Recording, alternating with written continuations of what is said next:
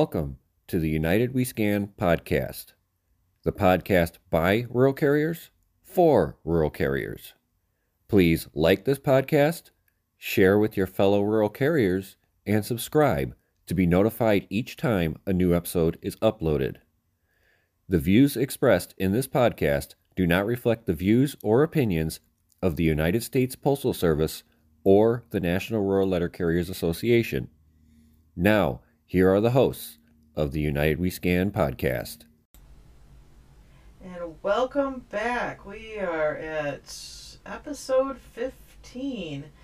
I want to start off with thanking all the new listeners and subscribers, those both on Facebook and our podcast platforms.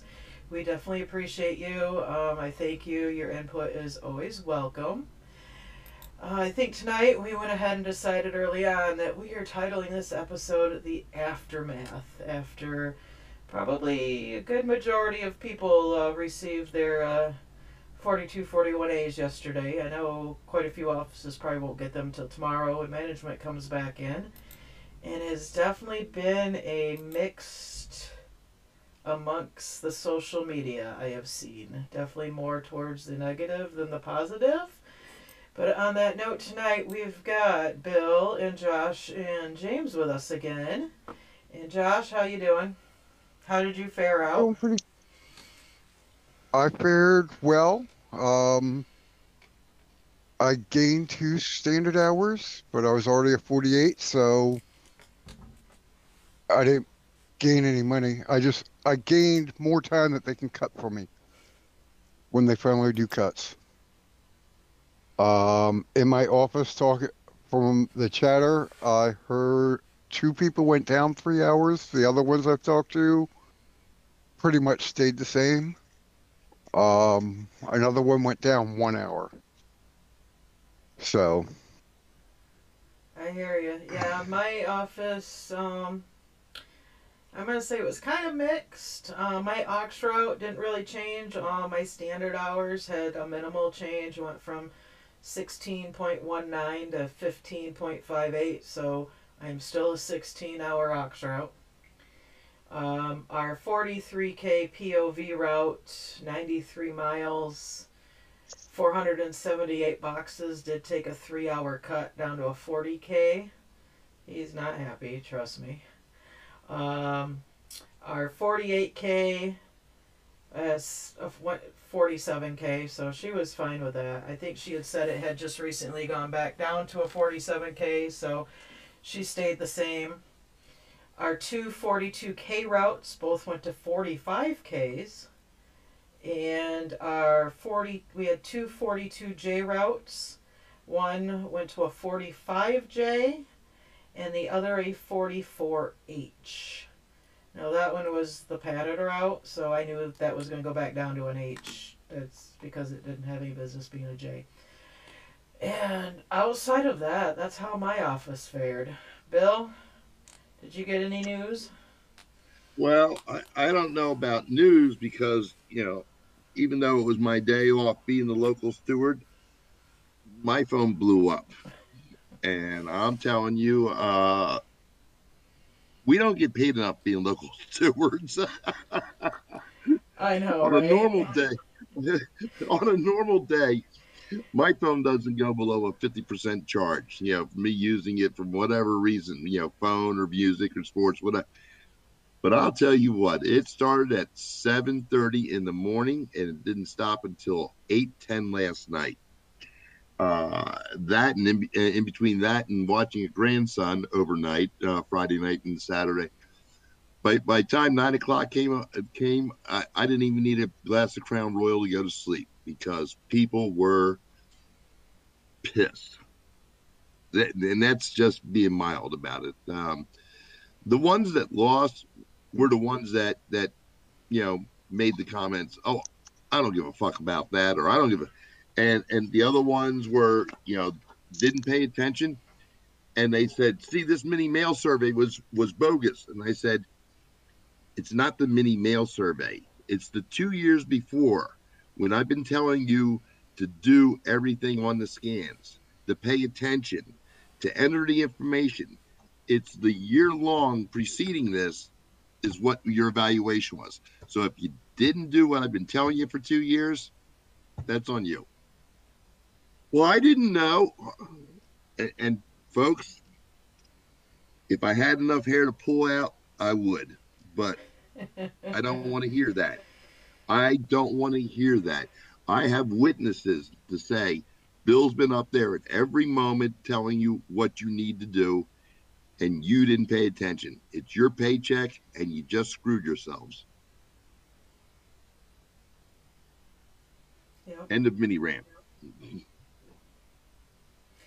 Yeah, it's um I had to explain to the one carrier that went from a J to an H the difference. She's like, "So I lose my DACA day cuz she was working 6 days a week anyways." I'm like, "Yes, you don't get to take a DACA anymore on that one day."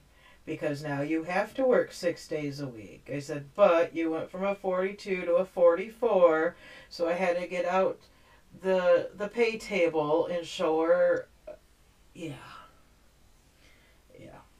And then of course my one pov route that dropped three hours and yeah i yeah. And i i know where a lot of that came from. I it's just trying to get them the carriers to understand the difference in the standards. I mean, when you're going from two minutes a box on a non L route to 1.2 minutes a box, that's an hour and a half cut on that route right then and there. Right off the bat. Yep. Right off the bat, it was like 95 minutes because I was, I said, how many boxes? I was doing the math with him tonight as I was, as he was reading me his 4241M and I'm going through the Rex comparison 4241M and trying to explain to him what these are. And Uh-huh. and I said, and your drive speed. I said, yeah, that's where your loss was, was that. That, and it has him at 68% coverage. So, unfortunately, it's not a heavy route. It never has been. It probably never will be. And unfortunately, it's at this point, unless there are some discrepancies that we can find when I have the stuff in hand looking at it with my eyeballs then you know, I don't know. We're we'll go from there. It's definitely been interesting. James, how did you make out? Oh, it's going to be quite interesting for me tomorrow. Oh yeah, James is also a local steward, so yeah. Yes, and I'm already not looking forward to going into work tomorrow on the heaviest day of the week and having everybody complaining about them losing hours and this and that. And the other thing, in my office, one route went up two hours, and that was our littlest aux route went up two hours. We knew it was going to go up no matter what kind of count we had just because of the mail volume it had ever since they formed it. But now it's finally official that it's gone up two hours. The other aux route went down uh, five hours. Whoa. Um, went from a 39 to a 34. And my route stayed the same. I'm still a 42K on mine, still five day work week. Uh, in my office, of the remaining um, nine routes in my office, uh, I think it was I recall, one of them went to an H from a K. Uh, four of them went to a J from a K, including ones that were almost 48K. And just like you guys have been saying, I had one guy tell me straight up to my face when I told him, you got to start doing these scans because it's your money. He said, they told me I had to do the six scans. That's all I'm paid for, so that's all I'm doing. Well, the the uh, roosters come into ro- the roosters come into home now. It's uh, unfortunately the thing, and the one that went to an H route is the one I feel the worst for. Back when this first started, I actually put on my own training. I borrowed the fire department's conference room and put on a training there for anybody that wanted to attend It was off the books, no management approval, no union approval, but I wanted our carriers to know about it. I had three regular carriers and one sub show up. Out of nine regular carriers and at the time, seven subs. Mm-hmm. So I had 16 people that could have gotten this, this training at, even before it went live, and only four of them showed up. Well, the one H route is one of the carriers that showed up to my training. She always asked questions. She always asked how she should input stuff. But her route is in a subdivision. They replaced the mailboxes in the subdivision, and 90% of her packages now fit in their mailboxes. and that's one of the big things that cost her a lot of time because she no longer gets the distance from the mailbox to the park point and from the park point walking straight line to the door. Those Right. distances add up big time. You know, my route being a 42K is number one, a miracle that I did not get cut because I, I figured I would. I didn't expect to go up. I didn't expect to stay the same. I expected to go down like everybody else. But to be told I'm, I'm staying the same and I'm not doing any extra scans that need to be need to pad my route or anything like that. I was completely honest with all my scans. And somehow I was able to stay a 42. Mm-hmm. Now, I don't know why everybody else is going down in my office when I know some of the routes should stay up with the volumes that they have, and some of the routes should go down with the volumes they had. The one that's a J route, one of them that's a J route, got cut from a 48 with a massive cut. He should probably be an H route now, but he only went down to a J. And I'm thinking that there is so much variability here with his route and the Aux route that went down, because that's where his boxes went to, that I'm thinking that because of this last year and the routes only being cut within the last three months, that there's residual volume still sitting on that route from the 52 weeks that hasn't been taken off. And the same on the Aux route, there's residual of the lower amount still on there, and that's why it got cut. Unfortunately, we don't have the numbers to back it up. We don't have the paperwork to back it up. And there's a lot of questions on these papers that I'm going to have to answer on Monday that I'm going to have to say, I can't answer them because I don't have the information and nobody can get it for me. Yeah. And that's the worst feeling in the world is that I can't get the information. I'm fine with saying I don't know, but I could find out. But when I, I have to say I don't know and I can't find out, that's what upsets me as a steward. I don't know about you guys. How do you feel about that?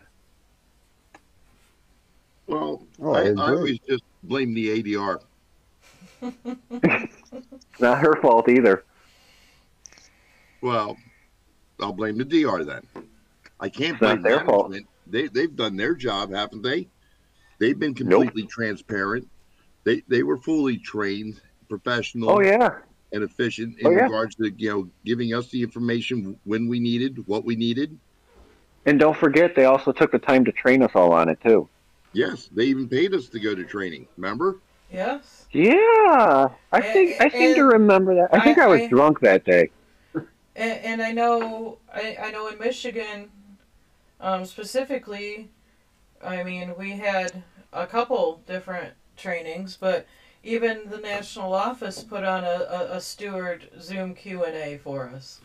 So Yes, yes, they did. But the problem So- with that is with the union. The problem with the union on that is that they gave it to union members only. There wasn't anything for the non-union members or the non-dues paying members that they could get that information. And the only way they could get that information is either through a third party or through management. And management's not going to give you the completely right answer on that. They're going to tell you whatever's best for management, like Well, not counting not counting of them through the mini mail survey. Management Even can't though- give you the right answers when they don't know the right answers. Yeah. So Exactly. and, and they So, weren't there trained was- properly. I mean, it goes. Honestly, I think anybody to blame on anything when it comes to the training in general and not having the information lay solely on the postal, uh, lay solely on postal headquarters. Yes, because they were told in arbitration that they were required to, to train the carriers on this, and they completely failed in that portion of the arbitration. The union has stated multiple times through all these trainings that we're not supposed to put this on, but nobody else is doing it. Yeah, the union doesn't do the training. When you have a new employee come in, it's not Well- the union training them. It's it's the post office. More than likely, that trainer is a union member, but it's the post office's ob- they're- obligation They're paid and by the post office. to do the training. The, the mandate was for management Yes. to train the carriers. Yes. All right. Well, I can tell you, in at least in North Carolina, the ADRs all went to offices and conducted the Rex training because they knew management was, uh, you know, on top of it. So, Hell, I'm the one that did it. in My office. of course, I started in a study office, so I was already somewhat familiar with everything. and It was just getting refamiliarized with the changes, the the added scans and the scans they no longer did from when I had first started. right, And so I kind of took over not fully the training, but jointly with management in my office. And you know, I made sure everybody had all the handouts. I'd print out one copy, management would print copies for everybody, including the 99 page Rex Comprehensive Guide. She made sure every carrier in my office had a copy of that. good. Well, I say good on her. And, I don't Yeah, even think really anyone good. in, on the desk in my office has any idea what the 99 page guide is. I I printed off one, Yeah, I- I printed off one copy. She took it. She took the copy that I printed off and brought in and ran copies for every carrier in the office. So there should have been one at every case and then she had one for herself as well. That way she could see what was going on. Yeah, see, I am in my office um, about the halfway through when we got into having to do the mapping. When they first opened up the mapping, I turned around and I said, "I'll be I'll be the facilitator as the union steward. I'll be the facilitator. hmm You know, somebody has to be a facilitator, not just management. I didn't trust management. No offense to my management. I have great management, but I have to make sure the carriers get it right. And so I offered to be the facilitator. I learned everything I could about it. I learned out the whole 99 page manual, everything. I was working with management, and eventually it got to the point where my postmaster turned around and said, If you have any questions on this stuff, ask James. Because James has gone through all this stuff. James knows all these things. Ask him about it. He knows what he's doing. Even our OJI doesn't know as much about this system as I do in this in this situation. And it's not a knock on her. She has a lot of work to do as an OJI as it is. And you know that too, Kristen, as an OJI, that there's a lot that an OJI has to do on top of you being a steward and all that other stuff. yeah. But- yeah, I hold all those. I, But I, I hold all three of those hats in my office: the steward, the OJI, and the mapping facilitator.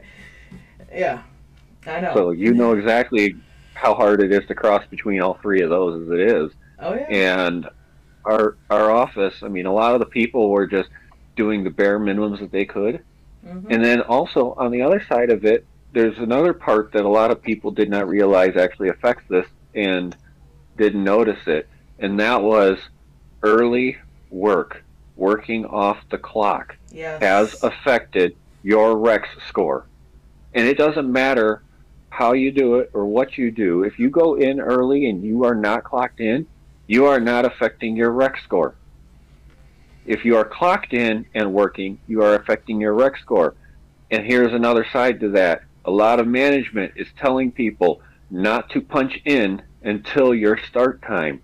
And that is a falsity. A lot of people ha- are being forced to punch in late. And being late is a disciplinarable offense. Being less than five minutes early is legal under the Postal Operations Manual. You have a five minute leeway and you can punch in early. I'm looking for carriers and other offices that are being told this because I'm looking at filing a class action against postal management for putting this out there because it's a violation of the postal operations manual. So I'm working on that right now because it's not right, and you should be able to punch in a little bit early on the clock instead of punching in at exactly eight o'clock or whatever your start time is, or even a minute or two after. It's not right, and it shouldn't be happening. Well, I, know, I guess someone grieved about people work coming in early and working, so the 204B now won't won't even let us on the workroom floor. I, I'll go to my come in and go to my case and take my coat off. It's like we go this every day. You're not supposed to be on the floor. I'm like, chill. I'm not touching anything. Taking my coat off to stay a while. Yeah. So, yeah, our start time is 8:30, and they posted something the uh, Saturday or Friday saying start times will be 8 a.m. starting on the 8th. So they didn't tell us that was only city. They just said start times will be 8 a.m. So I will be there at 8 a.m. on Saturday. And that's management's discretion. Well, the postmaster put out. We were the last one. My station was the last one in the off in the Charlotte post office to go to 8:30, which was almost a year after the postmaster said eight start times will be 8:30, because they kept not changing our 4240s. Yeah. So every time I gave them like that first Saturday, they said it's going to affect Saturday, 8:30. I show up at 8:30 Saturday, and it still said 7:30. So I would continue coming in at 7:30. So and that's and we got to talk about all these other carriers that are being affected by this and what the union is doing for them. The union is doing what they're supposed to when it comes to this.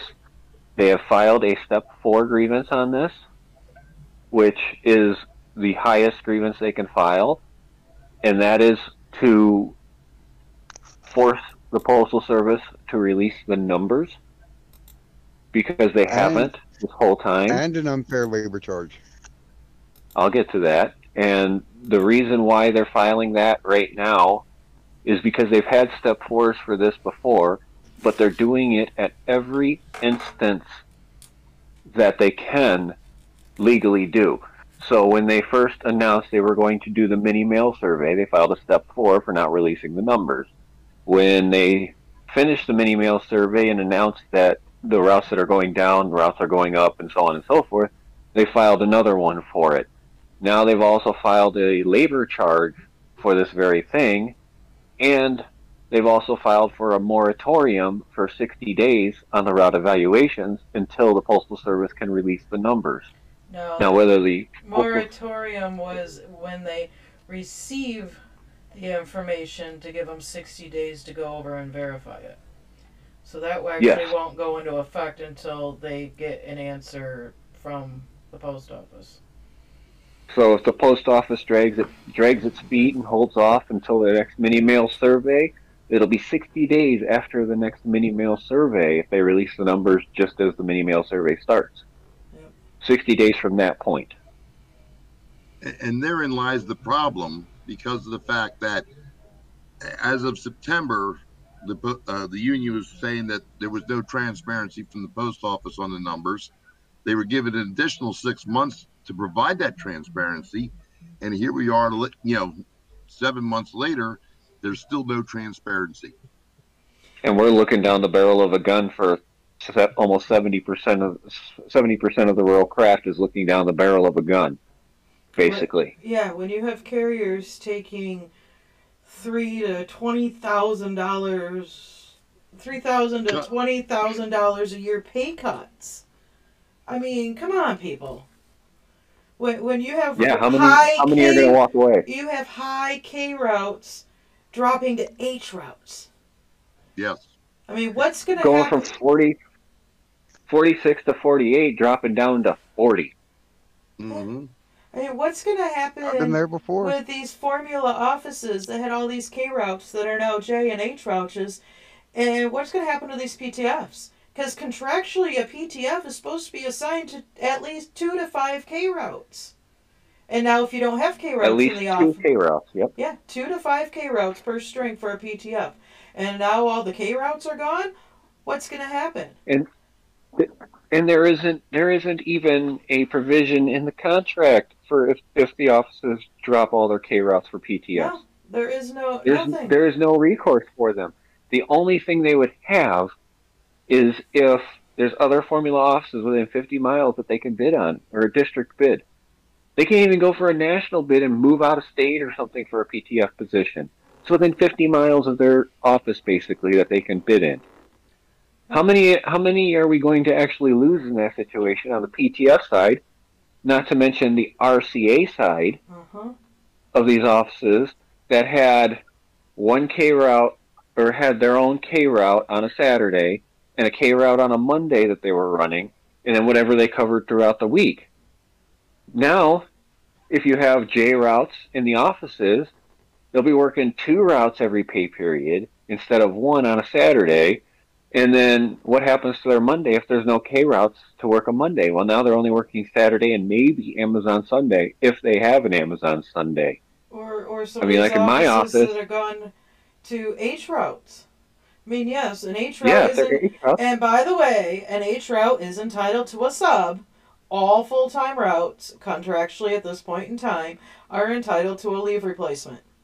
Actually, even And an how many aux- leave even an replacements are only is work a entitled week a to year? yeah. I when I first transferred into my office, I transferred in on an H route. Uh, the carrier at the time was out on OWCP.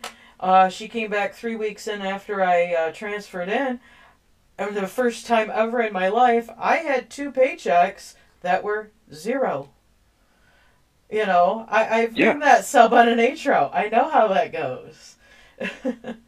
Yeah, then we're, we're looking at we're going to lose subs that were working three days a week and making okay money to subs that are working one day a week now, which is of course only guaranteed on K routes one day a week, J routes one day every two weeks, Routes you're only guaranteed to work when the carrier's off. Yeah. And we're going to lose those subs because they're going to go off and work at McDonald's or Walmart or someplace else where they may make a dollar or two an hour less, but they'll get more hours. And then you have the regulars who are used to working five days a week, doing six hours a day, going to six days a week, working five hours a day.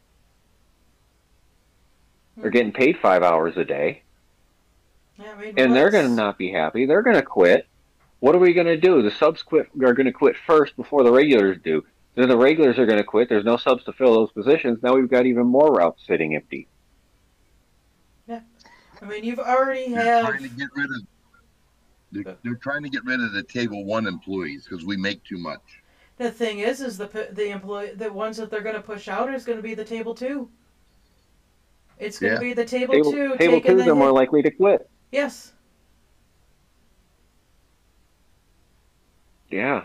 Table two's not going to walk out, and then table ones are going to be all that's left. You're going to have carriers that were on table one that are working until they're 80 years old because they can't retire because they don't want to leave their route abandoned because they have too much pride in their job to leave their route abandoned. They're going to die in the in their postal truck from Right. old age All right. out there on the route.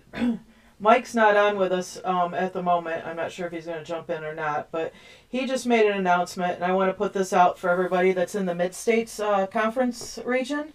Um, if you are still interested in registering and attending Mid States in Wichita, Kansas, the first weekend of May, the uh, you can still register. They are going to keep the PO box open until May 1st. So I'm just going to put that out for you guys anybody that's still uh, interested in registering to attend Mid States, um, you have until May 1st, I'm going to say the last day of April to be safe, um, to get that mailed in. The P.O. box will stay open until the 1st of May. All right, go ahead. Sorry about that. I just wanted to put that out there because I, I know I am definitely looking forward to going now because I think now that evaluations have come out, it's going to be quite interesting at Mid States. Well, and what you were saying earlier, you know, a little bit ago about H routes in total to having a sub, Yeah. and all the subs that are now on H routes that were J's or K's are not going to be happy because now they're only working that one week a year if there's no other work in the office. I it's mean, not They're, like they're, you 20, already- they're planning on sending them out. years ago where people were looking for that's exactly the ideal job they were looking for was one day a week or less hmm so to become a sub for the post office to get that where you the only door. had to cover vacation Yeah. they could still go to whatever job they you know if they had another job they could still go to that without having to worry yeah, it was, except it for was, you know it was in case of a call out it was getting that foot in the door. When this used to be quite Yep. the, co- I mean, this used to be quite the coveted job, and I remember, you know, it's only been just over eight years for me, but I, you know, I all the time I had people, wow, who did you know to get in there? How did, how did, you know, it was one of those things. I mean, there used to be wait lists mile long to get into the post office. mm-hmm. Now we can't get help to save our lives. We've got regular carriers who are getting so fed up now that are, if they haven't already, will probably be leaving sooner than they had anticipated to start with. We already have And if- routes in some areas that are already full time routes that are going up to be hired off the street because it's bounced back and forth between local and district bidding and nobody's taking them. I think right there should prompt a resolution to allow To be overlooked. national bidding. Or how about Yeah. when you post 15 PTF positions in our area and only seven were filled? But that goes back to management not doing everything they can to hire people either. My office has put in for a sub for the last two years with district, and they'll post it for three days every two or three months. And for those three days, it's it's you know I I go out and I put it on all the local social media pages when I find out it's put up, but to get people in the door and stuff like that, giving them three days to apply is not working. You need to keep them open, and they're not doing that. Now, the other side of this is with this these new evaluations, you've got carriers. I know carriers that have actually gone out and when they saw their evaluation, they threw their badge and their keys on the desk and walked out the door at their office. And guess what? That's a resignation. Yeah. And That's an, a voluntary resignation, and your steward is not going to be having an easy time of getting your job back when you just voluntarily resigned in your anger towards your numbers that you got that and threw your badge and your keys on the desk. You Oh. abandoned your job and, and you voluntarily resigned. Yeah, out of haste. Um, I know because I put our our DR put an email blast out about that. Is you know, it. I, I, get where I I get the the anger and the animosity. I mean, these are this is this is everybody's livelihood, and I completely understand that. You know, yes, I'm still in RCA. I am the next one to go regular. I will be regular as either just before the next mini mail survey or as the new evaluations take effect for the mini mail survey. It's going to fall in right in that right in that time frame. Is that route that I'm looking at taking still going to be a 45k in October? I don't know. But it's you know, I get this. This is people's livelihoods. This is this is their money. This is what we you know, house payments, car payments, kids, colleges, you know, all that stuff. And if you're, it's our livelihood. if you're living paycheck to paycheck, yeah, if you're living paycheck to paycheck, you're going to have to decide what bills you pay with each paycheck and, and what food you eat for that next two weeks. Because you're going to have to decide what's most important to pay when your bills come up. Because you're sitting there and talking about, you know, people who lost two to thirteen thousand dollars a year, and that could be their car payments. That could be their their utility bills. That could be the food they put in their fridge. That could be the clothes on their kids' back. that could be their mortgage. In the post office just That could yeah, just costs them all. I mean, yeah, their kids' college tuition. I mean, it, it could it could be their own college tuition. I mean, it's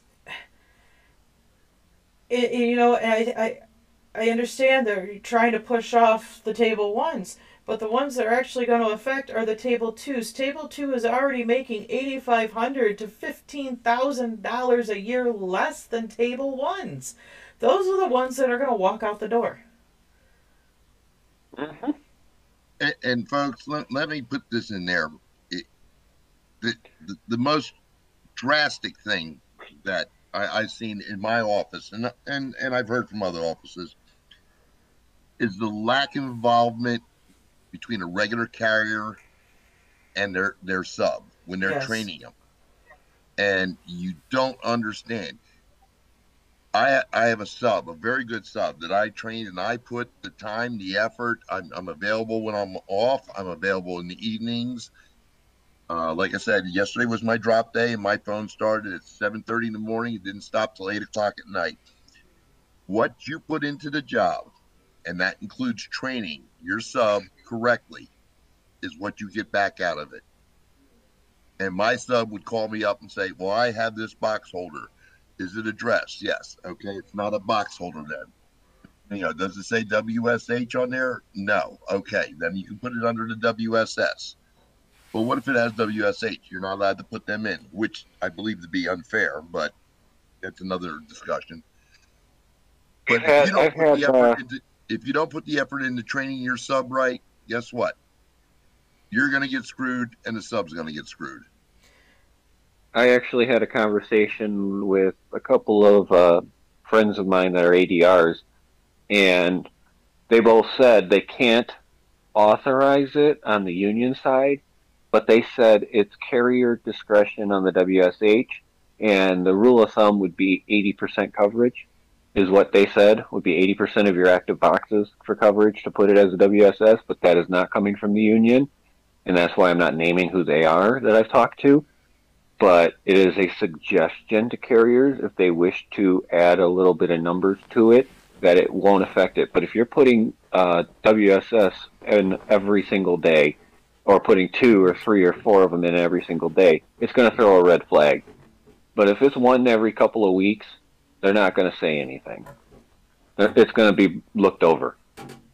Well, that that would be uh, appear to be the store. Um, uh, I guess the line that the union's towing on that, and and somebody I'm not going to mention myself by name suggested that if you're if you're getting you know WSH and it's covering 60 to 70 percent of your route one day and then two days later you get another one's covering 60 70 percent of your route you've now created a WSS because you now have 150% of your route covered. And if your finger slip on that on that entry, you know, I would understand, but I can't condone that. Exactly. It's it's carrier discretion on all of these scans. You we know, can't tell you whether you should or shouldn't put them in, but you should think about what what would you think it'd be worth on your route when you actually look at it. It's the same as with the letters versus flats when we did the mini mail survey. You know, when in doubt, if you think it's too big to be a letter, then it's a flat. You don't have to think about it. You don't have to use a ruler or any of that stuff. But some carriers still use a ruler. They want to be as honest as possible, and that's perfectly fine. But again, it's carrier discretion on all of this stuff. you know, It- and it how many it times? seem like I was gonna Go say, finish. and how many times do we? Oops, I don't know what I hit when I was in there. It just went off. Exactly. The scanners aren't accurate, so we don't have to be accurate either. But doesn't it seem that it, that the WSH was created to actually rob us? Because when I get a WSH, I get a boatload. My addresses of 639 addresses, and uh, it seems like a almost a legal way for them to, to rob us. And it should be counted with your uh, bundled flats. It should be counted with your bundled flats. Notice I said should, not it would. Should be counted. well, we don't know that But then because again, we if don't have the numbers. Exactly. it all goes back to we don't have the numbers. And then also the WSS flats technically should be counted for your route from the shipper, but again, it's not because we don't have the numbers. Everything you think it would be counted, unless you have an actual number on it, like an end of run report, which even before this started, you could get your DPS numbers in an end of run report. That's not a problem. That's a number you can actually look up. But your bundled flats, your raws that you get in, your NLM mail, all that stuff is not counted in our eyes because we don't have the numbers. So if you have a question about whether it's counted or not, default to it hasn't been counted. Well, the LMN or bundle or um, free the um, dispatch stubs in the morning Uh-huh. hmm will show up on the end of run report. Yes. The, Mhm. carrier, the carrier routed tubs, yeah. Yeah, the carrier routed tubs will. The clerk routed tubs will not. Right. The NL the NLM mail will show up too, but in the mini mail survey, the, the training from that I got from the union and management said that if the clerks put the NLM in the hot case, then you count it as raw. If the NLM comes in your DPS, it's not supposed to be counted. But if it's in your DPS, technically it's a DPS error. So it should Yep. be counted as a DPS error. So either way, you should have gotten a raw count for the NLM mail. And anything else you felt needed to be counted should have been counted back on the mini mail survey. I, I'm seeing um, over the last uh, 36 hours, well, 37 hours, going on 38 hours, on the social media, um, I, a lot of things that should have been included, time, miscellaneous timed events that carriers were never told that that was, should have been a miscellaneous time event, so therefore they're not getting that credit now. Um, yeah, it's It's a mess. There's a lot of mistakes. There's a lot of mistakes that happened with this last mini mail survey and these 4241As and 4241Ms. And the union did put out an email about it or a notification about it to everybody that they are tape, uh, step fouring it. But if you feel like the numbers are wrong on your 4241A or your 4241M, that you should grieve it, and then it will be held at step two until the step four is solved and the national level. And you should grieve it if you feel like you're being wronged on your paperwork. Now, granted, that puts a lot of work on us stewards, but that's what we're there for. That's our job. We're there to help you. Whether you are a dues paying member or a non dues paying member, our job is the same for you. Just like this podcast, we are here for everybody in the craft. well, no, there's a couple in my office. I'm not. Um,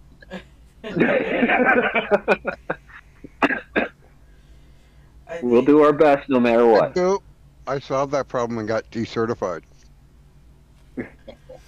trust me, you're certifiable.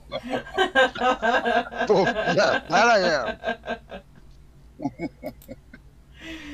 oh, yeah, it's. I, almost want to call it the rural apocalypse at this point in time. Uh, Um, it.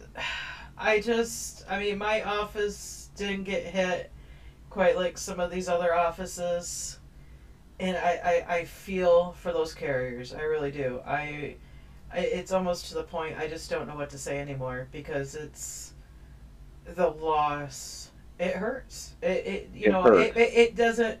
It's not directly affecting me, but but it still hurts because you know we're all in this together.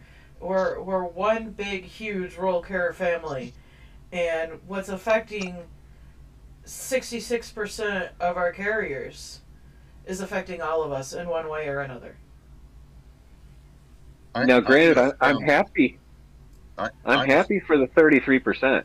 I'm happy for the 33% getting the money they deserve, but I also feel terrible for the 66% that are losing so much out of this, whether it be the loss in pay or it be the loss in days off, because I know how much the days off means just to me alone. let alone to somebody else who may have kids or may have a starting family or maybe parents that are uh, getting up there in age that they have to take care of and stuff like that. You know, I know what those days off means, and that hurts them too. And I don't like seeing this, but I hope that as a group, we can come together and find some kind of positive resolution to this that benefits all rural carriers altogether. Mhm. and that's you know I I feel for everyone too. In 2018, I went into the count as a 47k. I came out as a 41k, and I, if I remember correctly, I was two minutes into 41. So the initial mm-hmm. numbers showed 40k.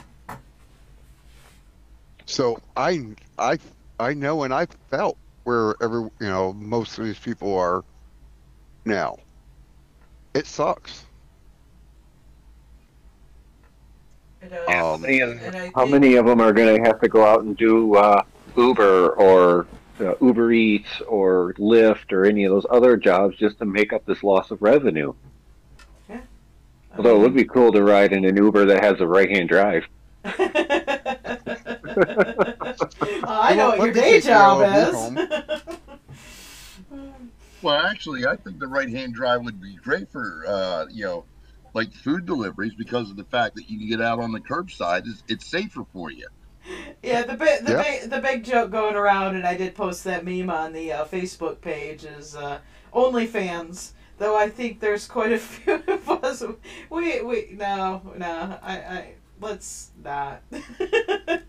Oh no, they they they pay me to keep my clothes on. Exactly, exactly. It's, me too. It's okay. It's I, you know, yeah, I just like I said I have no words anymore for it. I am just it hurts. It really really hurts. And I'm not I- one that's look. directly affected by big the big huge changes, but it, it still it hurts. It really Well, you are affected because you're you're the sub in your office that covers all the routes, and so that pay actually affects you too. Oh, it does. Don't get me wrong. But, you know, like I said, my office not getting hit as hard as some of these offices we've seen. It just, Like my one carrier that went from a K to an H. yeah. Yeah. I, I know someone that that happened. Um, coincidentally, they it was a 44 to a 44. So I mean, they, They got up, lucky. They gave up their two days off. I mean, they're still getting yeah, paid the they same, lost but their two days off. but they lost their relief days. Yeah, and that's that's but still a, that's still a cut in the- that's still a cut in their pay in a way because Yeah. now they're having to work more for the same amount of money. Yep. Exactly. folks at, at 7.30 yesterday morning you know i got on my computer by 7.45 the, the comments on facebook and the, the rural carriers and rural carrier associates page were lighting up and i'm sitting there going how the hell did you lose $16000 i mean uh, wrap your head around that folks. I mean i lost $12000 i lost 16 i lost 8300 i wrap your head around the fact that you lost that much time on a route.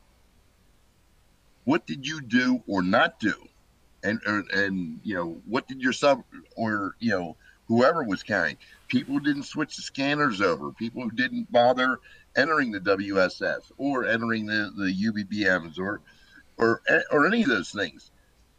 Or all the times the routes were split, that. and, and the times the routes were split, and the subs didn't do it, and the subs didn't do the scans on the routes because they were splitting it, and so they didn't do the full scan set for the route. And that's another thing that affects it is if you have subs that do um, splitting a route. One of the one of the neither of those subs are going to be clocked in on that route because they probably were doing an aux route or something else on top of that. And if they also don't ch- change the scanner over to that route, you're not going to get the package credits for that route. They're good, they're going to put the credits on that aux route that they were running, and then you have carriers who were not inputting any of this information whatsoever until the last month, month and a half. So you only have a month and a half worth of scanner inputs that are now divided over 12 months. you have your mini mail survey and stuff like that. That doesn't really affect your route that much, 4%. I mean, yeah, you would have gained maybe at most 10, 15 minutes if you had a lot of mail, but you really have to look hard at all the different things that come out of this. The driveline matrix changed a lot. Like uh, Kristen said, she had that 93 mile route. That's a non L route. That route was getting two minutes per mailbox, and now that route's getting 1.2 minutes per mailbox, on top of the uh, 9.6 um, minutes per mile because of the distance between boxes, probably up to maybe 12 minutes a mile. But Yeah, there's a there's a there's a tw- 10 mile 10 12 mile deadhead just to get to the first box. And then returning from the last box is 13 miles. I mean, come on now. I, I, I, I see where that loss is, but I'm also finding out that the, the former regular on that route retired last summer, uh, last July. She did the six mandatory scans and said, screw the rest. You know, I'm retiring, I don't care. yeah, her foot's And out the door. She doesn't care what happens to the so next the only carrier. time those scans were getting done is when I was running that route, and and then when the new regular took it over. So that whole first half of the year wasn't getting accredited like it was supposed to because it was only getting done when I was running the route when she wasn't there. Yeah, and then you have the routes that are getting the mileage off the LTM, which may or may not be accurate. And if the mileage is incorrect on your 4241, you need to turn around and you need to grieve that. Because as it stands, our mileage is not based on the LTM, it is still based on a certified odometer. And any manager that tells you it's not based on a certified odometer is lying through their teeth because our contract still requires a certified odometer to measure the mileage of the route. Exactly. And that's what I try to tell him because the the uh, that was another thing too is under the RRECS mapping. See, here's the thing. When I came onto that route, it was a 90 it was a 98 mile route.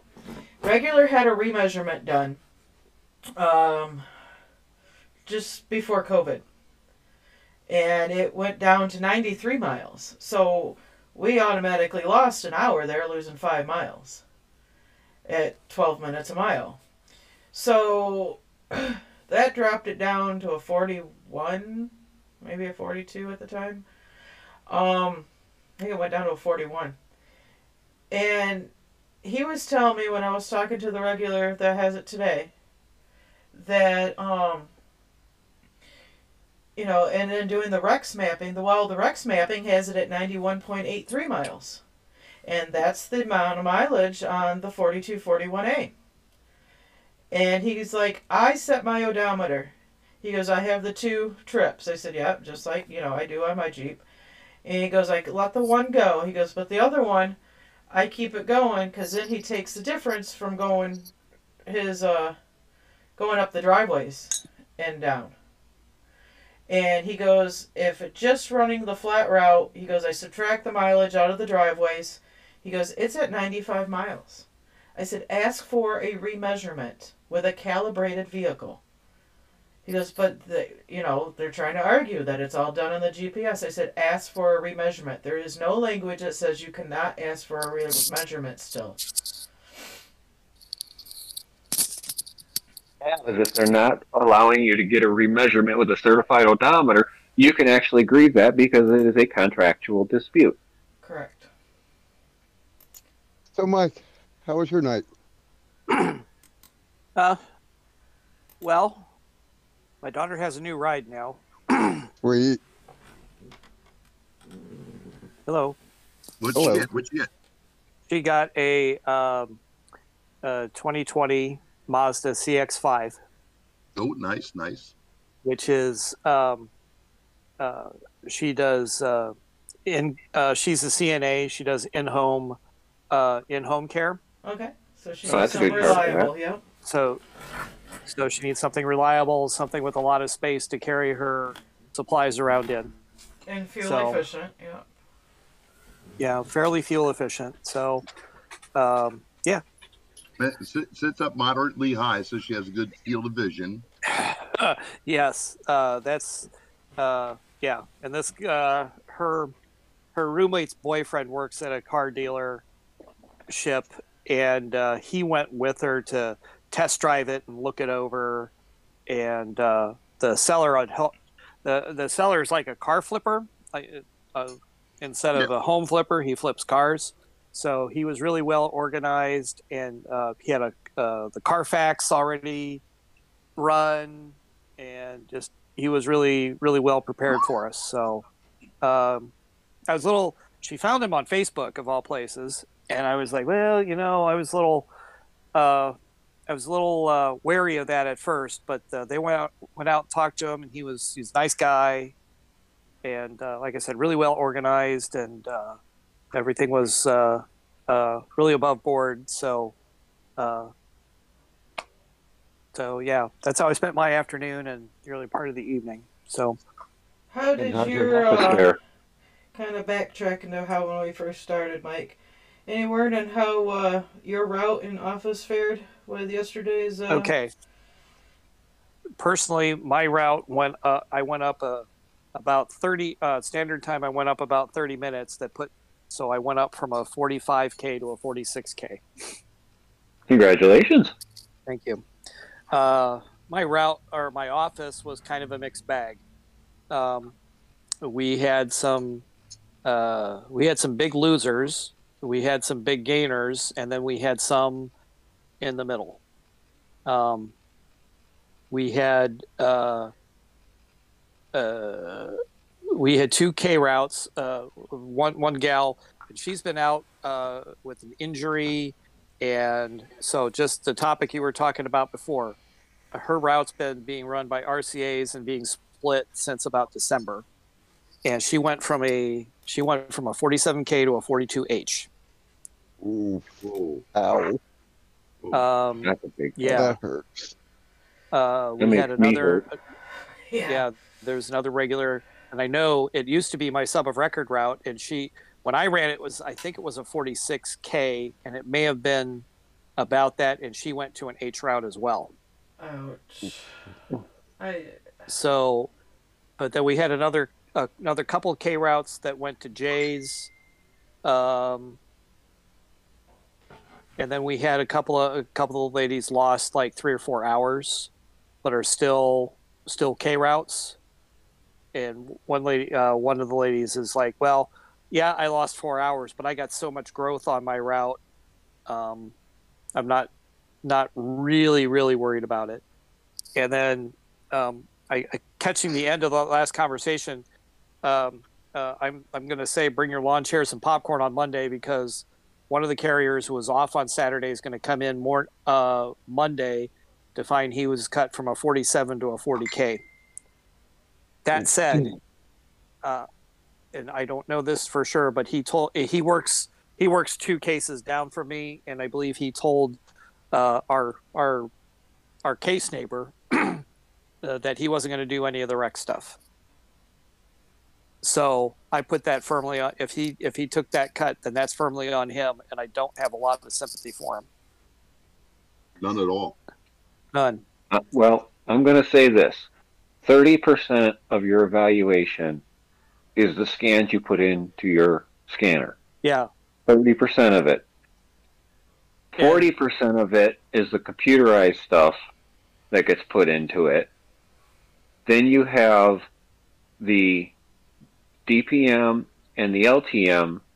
That's on Right. top of that. That reaches you up to the last six percent, which two percent of that is your office measurements, and four percent of that is your mini mail survey. Right.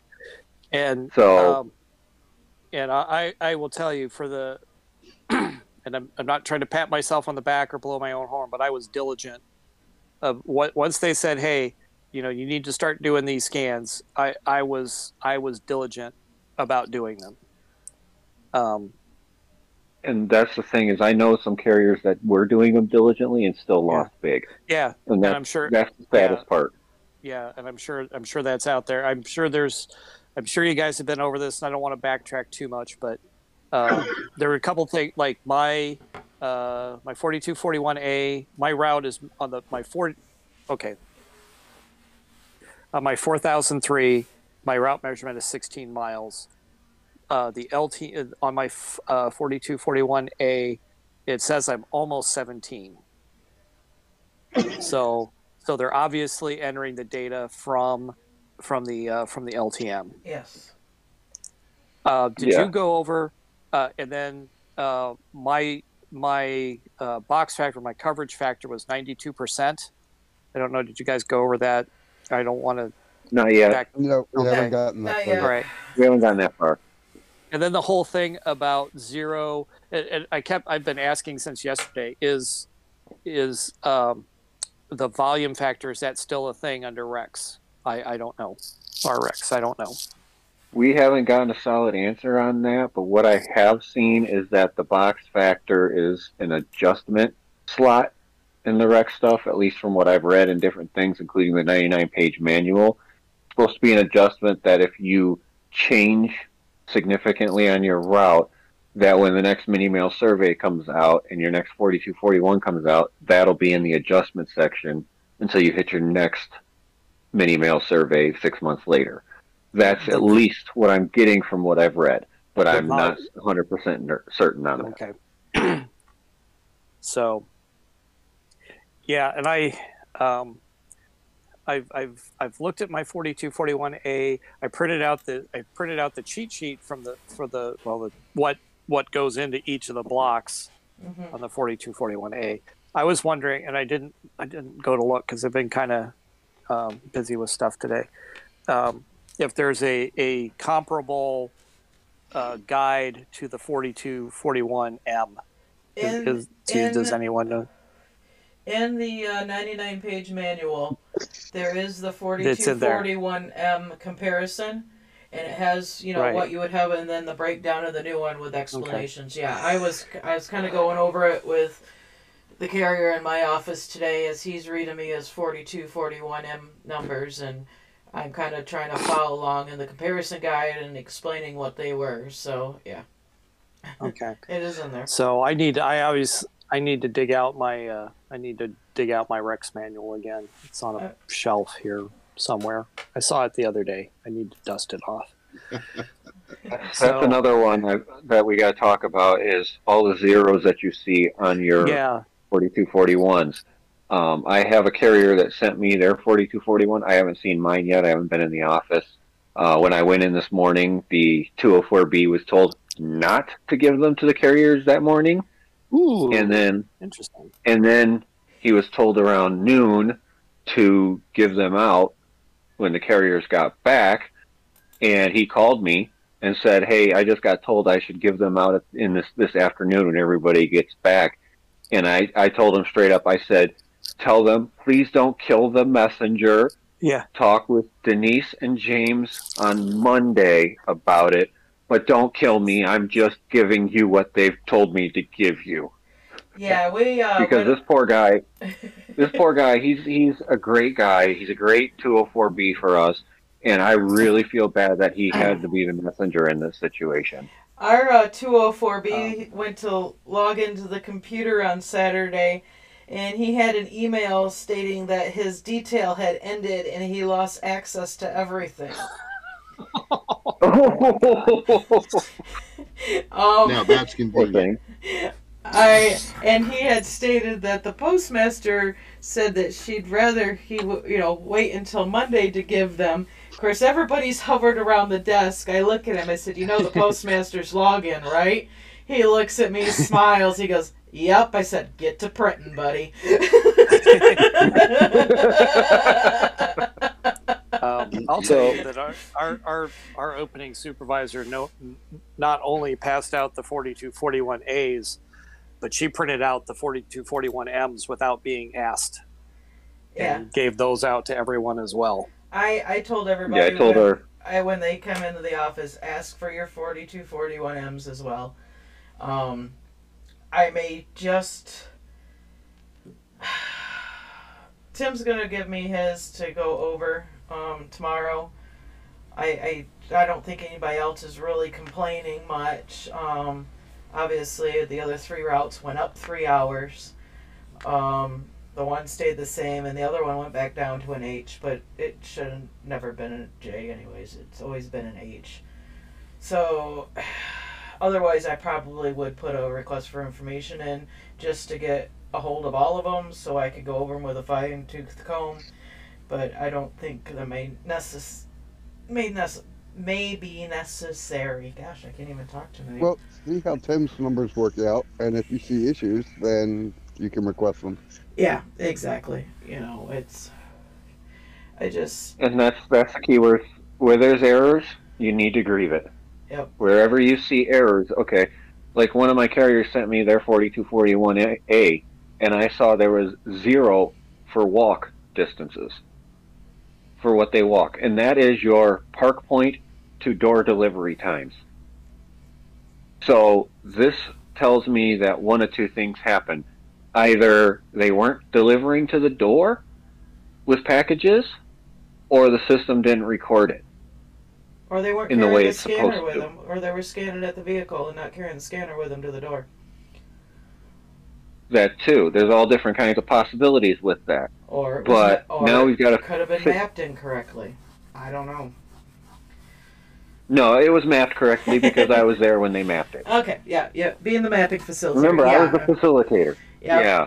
me too. Um, same with like traffic control points. If you sat there and put in your traffic control points and that says zero, you need to grieve that because you have to have the traffic control points in there. hmm Um, for those of us that have, well, let's just go over all these different slots on on the 4241 so people actually know what they're about. Okay, you guys okay with that? Yeah, I seen somebody had So- posted a Mhm. copy of the cheat sheet. I may get my hands on one and uh, put the cheat sheet up. Well, so. I think I think I put it in our chat. If not, I I can put gonna it in say- our chat anyway. I, I may Um, have it here. Just give me a second. So starting starting in the top left, we'll go across each row, and I'll explain a little bit about each section here. So the first slot is random letters. This is based on the end of run report that the management gets. So the carrier routed letters, like the NLM and things like that, as well as your mini mail survey raw letters that you counted, are listed here. Next to that is your carrier routed flats and your raw flats that you counted in the mini mail survey. Next to that is your WSS letters that you input on your scanner. So each time you input that WSS, it gave you coverage for every box and then divided it by the number of days prior to that. So if you had one every week, you have 52 weeks of WSS coverage, but that's also divided by six.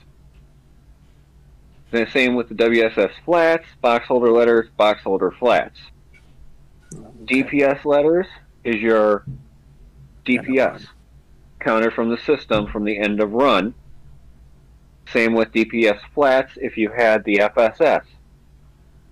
That would have been there, but everybody lost FSS at the beginning of the day on January 1st. Um, I do not know what CR flats are. Does somebody else? Carrier routed. Yeah, carrier routed. Okay. Okay. So, So carrier routed that's- flat. So I'm assuming that's the bundled flats, No, that would be the ones Or in the tubs. The uh, or oh, that's okay from the plant. and the- the, the helicopter yeah. flats. Yeah. Okay. Yeah. Okay. Pull down is the time they believe it should take you to pull down your case. Okay. It's an average that was included in the mini mail in the uh, 99 page manual based on your volume and your bundling system. Parcels, that is the number of parcels that you scan that are scanned to your route. So whatever the clerks scan at the office is put under parcels here. Same with accountable mail signature item. carrier pickup forms. When you scan them, when you do the pickups, that'll be listed there. Okay. Oh. Yeah, go ahead. No, no, I was going to say maybe you should hold my questions to the end so you can get through this. Okay. C- CODs and customs due. If you have uh, cash on delivery or somebody has to pay the customs toll for something, that would be posted there. Postage due is the next one. Same thing, if, if somebody owes you cash and you go and pick up that cash, you would hit the postage due and that would show up there. Markups, that is uh, standard based on mail volume an average of your markups from your mini mail survey, uh, PARS labels from the mini mail survey, office walk time for the distances that you were measured for, load time. This was a big one. This was your start load vehicle to end load vehicle average for the year. All the times would be added up and then divided by the number of days. Uh, daily activities.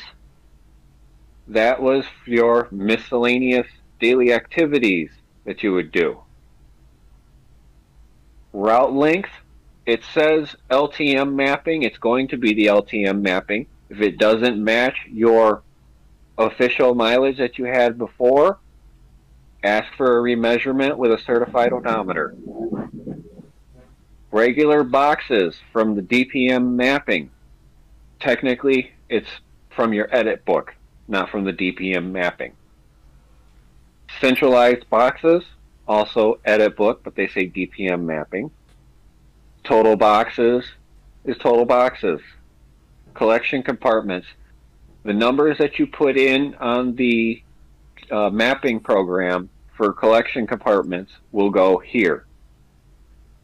Daily dismounts comes from your edit book daily dismount distance should have been measured with your measuring stick or whatever, the measuring wheel, whatever you use, to get your distance to all your dismounts. Uh, the reserve slot is open for whatever they want to add to this. Blue box collection is for how many blue boxes you have on your route.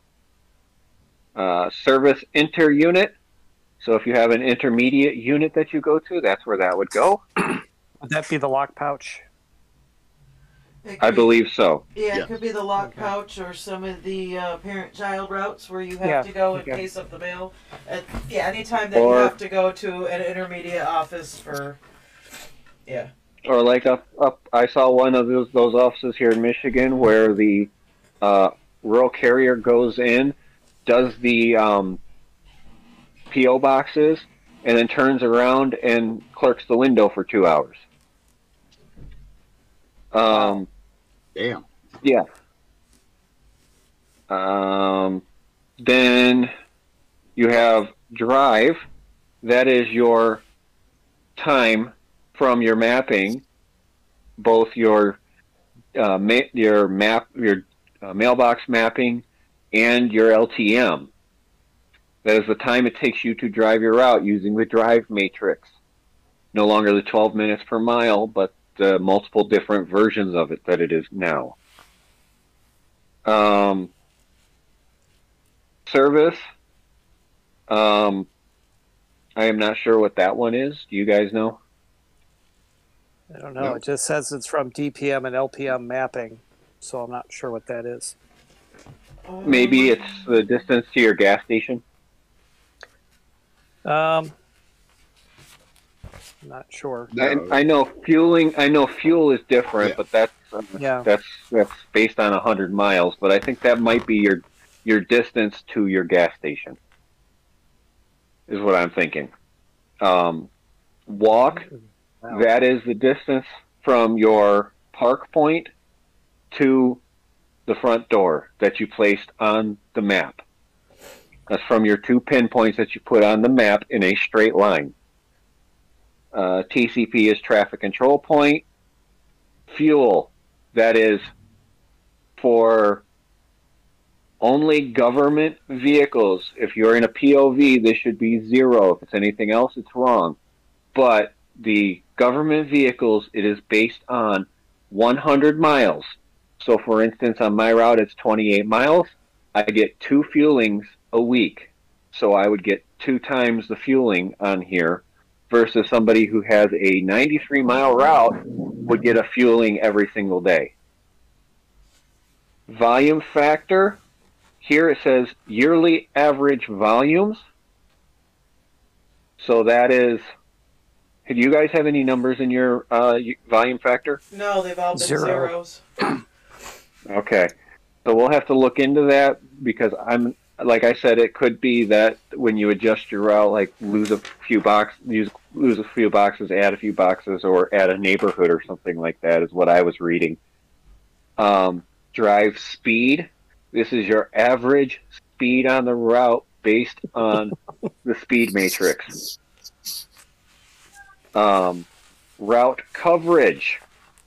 This is your mail fact volume on your route. How many boxes on average you service a day? Um, USPS vehicle used, it will be a yes or a no. POV will be no. Uh, government vehicle be yes. Verify mail. That is your fingering of the DPS, your uh, stuff like that. Um, reload. Does anybody know that one? That um the reloading one actually I remember in the test office at the time It was a time where we actually when we would move mail, uh, especially in POV routes, um, when you'd have to stop and get out and physically move the mail to continue on, that's your reload. Okay. There was No, actually Yeah. The, the reload now is all, already a calculated yep average based on your mail volume, yep because which Okay. yeah which, it- which is which is a lie because more times than not you have to move trays of spurs more than you do the mail. Yeah, it, Yeah. it was an average in. Um, I know at one time the test study offices, I actually remember because we had a start reload, end reload feature, and I know that they were collecting that data from those 4,000 test routes at the time, and that's where they initially came up with an average to work with everything else. But yeah, that's the reload is having to move the mail to where you have it when you deliver. Serviceable. Yes. To move it to where it's serviceable. Mhm. Okay. The next one is registered and certified accepted. So for some people, they have law firms that send out certified, and you you scan all of them in that you accepted them. That's where that goes. If you don't pick up any registered or certifieds out on your route, this would be a zero. Um, money order applications. We are a post office on wheels. Some people actually have money order applications in their in their trucks. So if you do those, that would be put, there. Uh, contact rural reach. This is a big one. They just came out with the uh, instruction to do more rural reach and get more customers to send stuff through the postal service.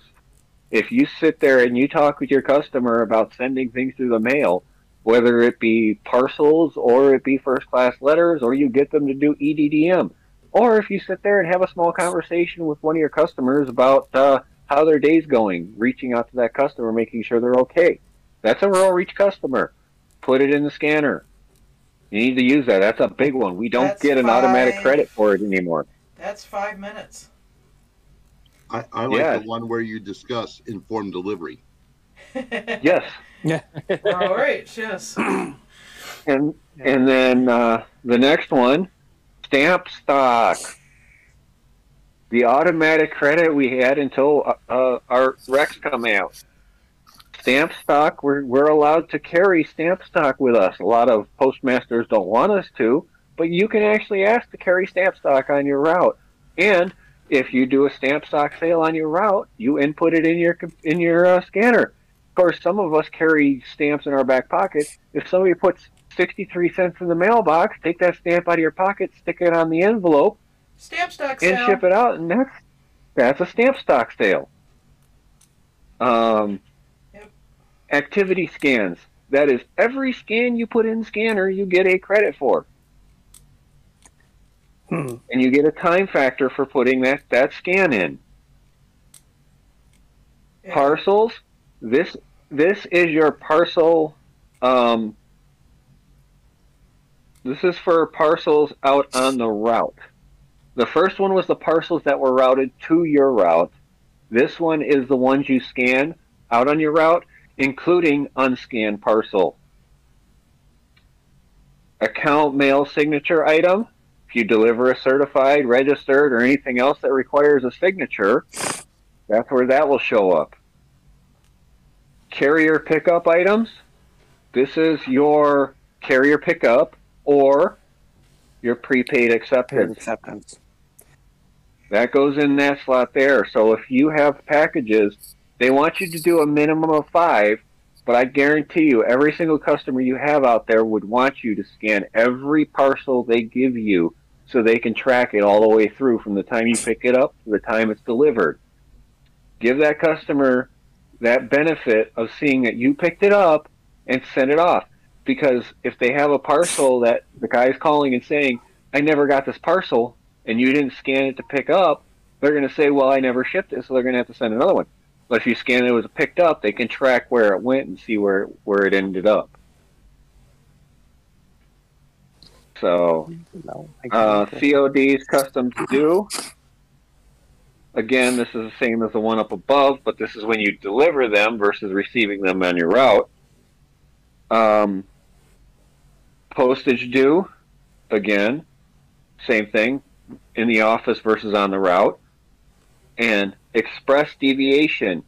If you have to leave your route in the middle of it to go back to the office to get an express, you start your deviation from the moment you decide to leave your route. Just before you pull off from that mailbox, you hit start deviation. And you don't hit end deviation until you return to that exact mailbox.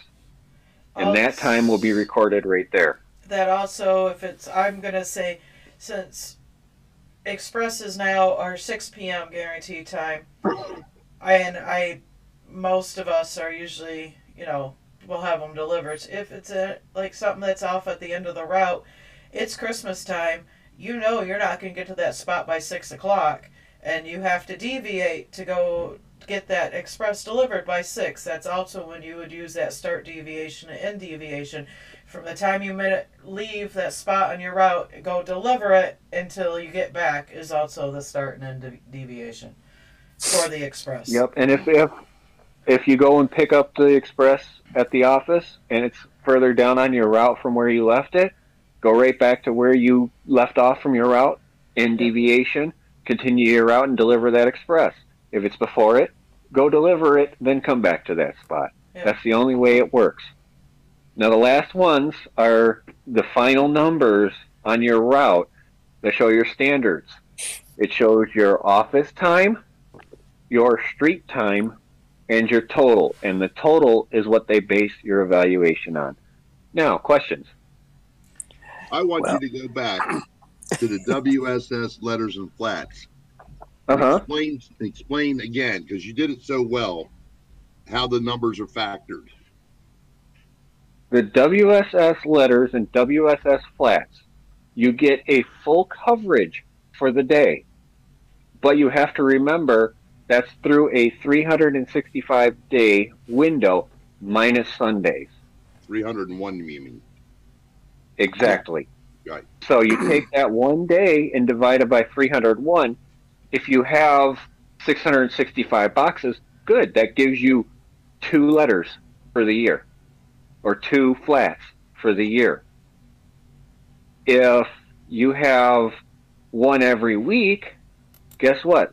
That's now 104 letters at the letter volume, the seconds that they give you for letters for the year. So that's not a big number, but it does make a difference, Yeah. especially if you if you get them every week or you get them every 3 days or you have ones that come in every other week or Yeah. once a month. They all add up. Yeah, because I was thinking. Yeah, because I was thinking because I I'm assuming the same goes for the box holder letters and flats. Yes, same Right. exact thing. because because yeah because we've got uh, in my office we have um, a grocery store ad that comes in every week and so it's a it's a box holder it's a box holder flat every week and then So you get, so you get, uh, how many boxes do you have?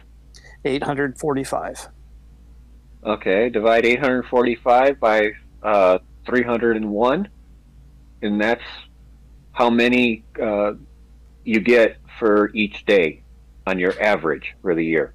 okay it's almost three okay And then you you also have to figure that three times 52, and that's your that's your volume factor for just that Wow. specific box holder that comes every week. I know it's it's convoluted and complicated, and, and math is one of my strong suits, and it, it, it confuses the crap out of me. just remember this system was this was devised by engineers so these, these are smart people who put this together They have never Div- carried divide, mail. div- There you go. devised by devised by engineers, devised by engineers, input from managers who haven't carried mail in a long time, and if ever. union union management that hasn't carried in a long time. yeah So and I say and I say that with all due respect. My brother, my brother is an engineer, so I have I have I have a lot of friends who are engineers, and um, I have uh, friends who work on on uh, jet engines and Yeah. cars and things like that. And I can I was- tell you, you get them into a room and start talking about something other than engineering, and they look look like a fish out of water. yeah. I, I always said my bro- I always I always joke with my brother and say, "No, you can do you can do math without numbers, but you can't balance your checkbook." Yeah. Yep, Yeah. exactly, exactly. But it, Really- that's the thing. It is it's it's a conv, conv, convoluted calculation that after you actually understand how all the numbers go together, make a lot more sense. And I So next question. thank you for explaining it all. Yeah, thanks. Um, Yeah, no problem. so I guess I guess why are we getting a keystroke? Okay, for on the office time for carrier pickup forms, and it says Because- activity a- activity keystroke O. Uh, Because You're not- they just copied it. They copied it from the delivery side, okay. but it's actually it's actually counting it in both those slots when you hit that keystroke. So when you go out onto the field Okay. and you scan that sheet, it's giving you a credit for it out on the street, but it's also giving you a credit from you getting it and putting it where it's supposed to go for you to take it out to the street. Okay, so for example, I so on mine, I'm, I'm looking at my 4241 right now. So for carrier pickup items on street time, I've got four minutes for carrier pickups, but in my office time for carrier pickup forms, I have a zero. Okay. Um. So you, you get more time on the street than you do in the office. Okay, I just and, and it's probably that way because I don't I don't get a lot of I I, I have I have two or three customers who send stuff out on a non-regular basis. Let's put it that way. Yeah. You know, Well- it's not like it's not like the the girl in my office who services the UPS store and will come back with more parcels than she came back than she went out with. You know, especially at Christmas. Yeah. And, and No. that's the other thing is like me, I have customers that they don't put in a pickup form. They just Yeah. stick a flag up and leave a note in their mailbox to get the package at the Oh. front door or wherever they Yeah, put it. So I don't get got- carry I don't get pickup request for that, but I still get the credit for the parcels. Yeah, Why I not? get. they, I, notif- they notified you that there's a pickup, Yes. oh, so you should get carrier pickup. But You don't doesn't- get the manifest credit, Yes. but you I still get the carrier pickup. pickup. I get the carrier pickup and I also do a door miscellaneous scan. Um, are you going? That's- We- well, you see, was- because we were told trip to door one because to get the, the credit to the door for that. See, and I I I was told that trip to door is two or more. So if, Two or if you're more to for delivery. packages, yeah, I was for told the trip to door But if is for a delivery. pickup- but if you do a pickup, then, like I said, this is what I was told. Um, but all I would say, in at least in my district, my ADR has told us when it comes to the carrier pickups, there are Mhm. more than five pieces, and I agree with you 100%. It is customer service to scan them, Mhm. but it is at management's approval to scan more. If the customer wants them done, then the customer should put in um, a written request stating that they want want or you know the reasoning that they want or need them scanned on a daily basis or however often, and then management gives the approval to do it. Yeah, I'm that's, that's the I'm just side of gonna throw that out there. Okay. That's the other side of this. You get all these different managers and, and union people that give different answers to everything that's going on. But I'm looking at this from the aspect of what credits can I do honestly and back up with some kind of fact as to why I'm doing them. And I'm Let's going see. to do, and according to the sheet on the on the quick reference guide, the trip to door says two or more for parcel delivery. When you have to go to the door multiple times for parcels, you use trip to door.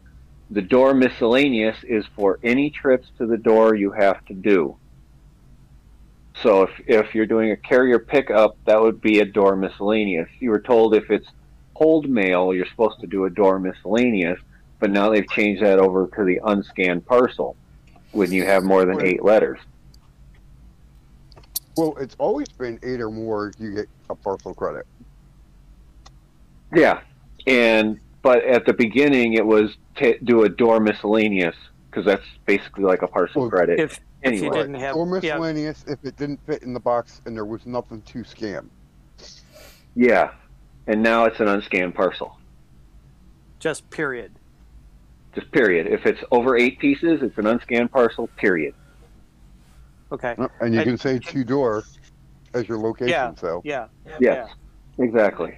So to, uh, so one of my infrequent customers uh, doesn't leave me a note, doesn't put in a carrier pickup request through the through the computer. I'll just open up her CBU and she'll have a bunch of small parcels uh, outgoing Where are they Uh, at in her in her mail slot? in the mail slot. Yeah. it's still pickup. Then it's still a pickup, but it's just your standard carrier pickup right there at the mailbox. Is are you doing? Or should I still be doing carrier pickup, or should I be doing prepaid acceptance? Under carrier Because- pickup, the uh, just no man. Just just is there the the form No on the manifest. the yeah, no, no- on there's on yeah, uh, um, and fifty six thirty. And Yeah. Technically, what is the carrier uh, pickup qualifier when collecting them out of the box or whatnot is if it's over two pounds or it's a priority. That would be the carrier pickup option um, qualifier. No. But But how many of us carry a scale in our mail in our mail truck? Well, I, I will tell you for the for the customer I'm thinking about, none of them are over two pounds, Yeah. and I think they all go first class. So I've not our it- job to weigh them. That's the clerk's job. you know, Well- and at this point, you know, honestly, I'm gonna say what works best for you. Yep, Whether exactly. You can do a carrier under- pickup. You can do prepaid acceptance. Yep. It just the, the other the other thing too, and um, because people throw this word around manifest. Um, okay, there's the gosh, I can't remember the form the the form you they print out from the computer that the computer generated carrier pickup form. Okay, The carrier pickup request. yeah, Uh huh. because because we have within our office we have we have businesses that send out parcels and they um, you know do the um do the thing where they uh, they put them all on one form hmm to The me, manifest. that's the manifest Yeah. the, It the is. carry, yeah okay because people are So- throwing out people are, are conflating calling the carrier pickup request a manifest No. and they do two different things. And But they scanning have the the same form number.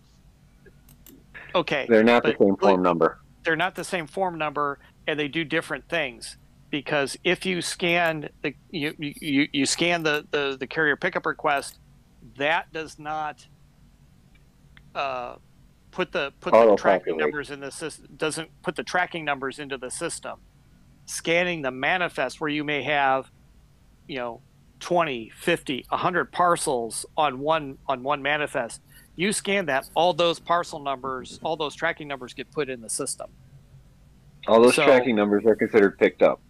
right Yep. and they and they go and they go and they're in the system so i, I want to be i want to start clarifying what we're that a carrier pickup is different from a manifest Yes. The Correct. Okay. The way it works, the way it works, and the way to tell the difference. A carrier pickup request comes from management. It Right, gets handed right. to you at your case. right The pickup manifest is printed by the by shipper, the customer, by the customer yep yep, by whoever's shipping it, and with placed with the packages, and we scan it with at the where we pick it up, and we leave the manifest with the customer. right Yep. The packages go with us. The manifest stays with the customer. The carrier pickup request comes back with us to the office. And then Basically, what? all, all that the carrier pickup And then it gets recycled. is yeah, yeah exactly. basically It goes in the circular I was- file because all that's doing is once you scan that when you pick it up, it, it's closing out that pickup order on the management Yeah. and in the system. Yeah. It's recognizing that yes, I picked it up, or no, there was nothing to pick up. Because we've Yeah. had businesses that just have the standing orders that come every day, and some days they may not have anything. So, you know, you're at least acknowledging that you did the attempt on that pickup notice, whether it was a yes or a no, and it's closing out that order for the day when you scan it. And then, yes, That the, answer your the- question? the manifest, the carrier uh, on the customer side should have everything connected. That's yeah.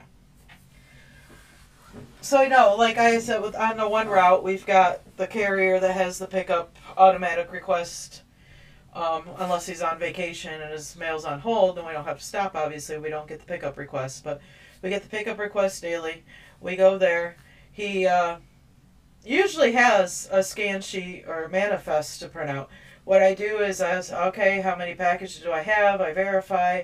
I put in the number, and then I'll scan. I'll pick up five of them, scan them, and then after I do that, then I'll go ahead and scan his uh, his manifest in. That way, everything is logged, and then I'm done with that one. So. All right. Do we have any other questions on the 4241? Um, uh, let me think. I want. I'm wondering what that service is because I got over a thousand minutes in there for service. Wow! I wow. don't. Yeah, That's awesome. I don't know what I'm doing. I don't know what I'm doing, but I'm going to keep doing it. Right. I, I, I will say, I, I, I will say this. Uh, in the RRECS guide, there was a. That's 16 was- hours. Yeah. Uh, I got to figure out. We, we need to find out what that is because I need to keep doing that. Um, but I, I will. But but the in the RRECS in the RRECS manual there was a uh, or maybe it wasn't in the RRECS manual. It was in the Q and A. They gave a, a a thing where you could do a rough determination of what your drive time would be using the drive speed matrix Uh huh. and I ran that, and um, and I just redid the numbers here, and I was it, and that rough guide they gave you was, I, I'll tell you, it's pretty darn close to what I came to what I'm getting credited here, Yeah. and it's it's like I said, my drive time went up like, uh, based on the old compared to the old system, went up almost two hours. Yeah, and that's that's the key. Is the smaller the the smaller the distance on the route for mailboxes, the greater the drive time matrix. Unless And if your one of boxes are all really close together, if your boxes are really close together, you're getting almost 20 minutes a mile Yeah. And if your boxes are really, really far apart, you're only getting nine minutes a mile. Well, 95% of my route is CBUs. I oh, have- yeah. Then I got 40, what is it, 44. I got 44 curb boxes. And let's see, one, three, let's see, about 10 of them. Let's see, four, seven, 13. About, about, oh, about 20 of, about half of them are uh, three or four on a post. And then the rest are individual, you know, driveway to driveway. yeah. So So yeah, um, no, it, that was a really great explanation I, uh, of everything on here. Appreciate that. That's really good. any other questions, anybody? Crickets. Okay. Cricket. So it, it, it's a lot to take in. It's it's a lot to take in, but Yeah, it's it's important. yeah. Whew. I know, right? it is a lot. I don't Anybody know have any? I don't know if I Did, watched. did I just blow everybody's mind so much that we don't can't talk about anything else anymore? Like, Oh. whoa. Wow, let me, let me let. Got to let that marinate a little bit. I think. Even Bill's quiet. I'm impressed. Yeah, yeah.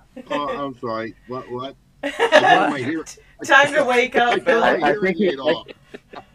I think he fell asleep listening to me talk. Yeah. I turned my hearing aid off. Uh-huh. No, I appreciate that explanation, James. I think those that listen No, to that it was- will get a little bit better understanding than trying to read a paper. I don't Yeah. even have one in front of me, and I was like, "Oh, okay. I'm gonna go double check that when I get back to the office tomorrow." Yeah. Yeah, and when you get when you get back to your 4241As and 4241Ms, if you have discrepancies, highlight them. Yeah, that's, Highlight them, take them to management, and be like, "These are incorrect," and then turn around and if they don't want to fix them, grieve it. We'll hold it at step two until till uh, di- uh, national gets their step four solved. I, I not not a question per se. Uh, well, I guess it is for blue collection boxes. Mhm. Okay. Um, uh, like I said, I uh, one of one of the uh, one of the other carriers in my office services a UPS store on her route, and um, she takes you know she takes a tub of mail and they have a mail collection. Um, uh, they collect mail, Uh-huh. outgoing mail. Okay. They got a tub. Yeah, right. They've got a they. Right, but that it's in a cabinet, and she has to open the cabinet, swap the tub out, and then it's got a barcode she has to scan to say that she picked it up. That's Would that technically a blue box. That's what I, yeah, that's what I said. So, I that's as, as we were kicking it around, I said you you should get a blue box credit for that. Yes. Yeah, if you have So, a if you have a blue I'll box tell her- scan inside of it, yeah, you got to have that credit. Yeah, that she's got. In fact, you know, um, I mean, there's days where you have to go back, and you know, because they've got that report that they because management gets that report that says, hey, uh, have all the blue Too boxes early. been collected? Have they been collected too early or whatever? And you know, when I was an RCA, oh, I forgot to put it in my my correct voice. Back when I was an RCA, Okay, Uh, it wasn't that long ago. but anyway, uh, Sorry to take your but yeah, away. but but I I know, but uh, you know, you- I've had to go back to the UPS store and just run in and scan that, Yep. so it clears their report. So I'll, I'll tell her that if that if she's not getting credit for that, that she probably should uh, file Definitely. uh, either see if management will correct it or file a grievance on that because she took a Exactly. big Always- because she took a big hit, and uh, you know every every like you all said, every little bit helps. Yes, and everything, everything you want to grieve about, the very first step you have to do is talk to discuss it. management first. Step one discussion. Yep. You have Getting to sit down. down. And yes, and then it, then when management says I can't fix that, then you can file the grievance. Then you ask Oh no for no no no no! You're you're wrong. You're wrong. My postmaster advised me that that's not the way. First, you have to file an RFI before you can file a grievance. And I said, "E- "Excuse me." No, I says, I- "What what I can information file am a I grievance and an requesting? RFI. What information am I requesting if I haven't seen the grievance yet?" That's not my problem. Okay, yeah, ass wipe. and he says, "What'd you call me?" I said, "Ass wipe," and I walked away. He I come over. He says, "You can't, you can't talk to me like that on the floor." I said, "When you're that stupid, I'll, I'll do worse." Shit. I'll just turn around and I, I've done that. I've done that to a supervisor, and I put him in his place. And when he when he questioned me on it, he actually took me back for an II, and he just basically berated me in the office about it. He said, "I want to have a an official discussion about this." And when he got done berating me, I said, "Can I talk now?" He said, "No, we're done." I turned around as I was walking out the door. Then then I don't consider this an official discussion because we really didn't discuss anything. Well, Oh, no, and, no. and you have to remember when you step into that office as a steward, you are on even keel You're with equal. that. You you are equals with that manage with with management at that time. So if they want to be assholes to you, you can toss it right back. Give it right back. Shit that they can do to you about it. Or, Yeah, or you and pull, pull also- Bill May. pull Bill, Bill May and, and walk out while they're yelling at you, and say, "Sorry, I'm not going to uh, um, subject myself to a hostile work environment." Here's your. Yep, here's and the your other side of it is also, also on that side too, as a steward, you want to take that manager out of their office. Do not let them have their discussions in the with you in their office, because they still will feel like they have the power over you when they're sitting at their desk and you're on the other side of it. Take them out, put them in a conference room. I don't care if you take them out onto the back dock of the post office, into the break room, into the bathroom, as long as you're the same sex. um, Yeah, don't yeah. be going into the opposite sex's bathroom. Oh, wait a That's- minute. What, that's- what, what no. if I want to You're identify gendering- for that moment? You're you're gendering there now, James. You got to stop Yes. that. Uh, that I did not say what I did. I said as the opposite sex. I didn't say if you identify as the opposite sex of what you were born as. That's a different story. So if if you identify as a female, then you shouldn't be going in the male bathroom to have a discussion with the other male uh, supervisor, and you shouldn't also be taking the male supervisor into the female bathroom. Well, if you identify as the ma- uh, female, should you be working in the male room?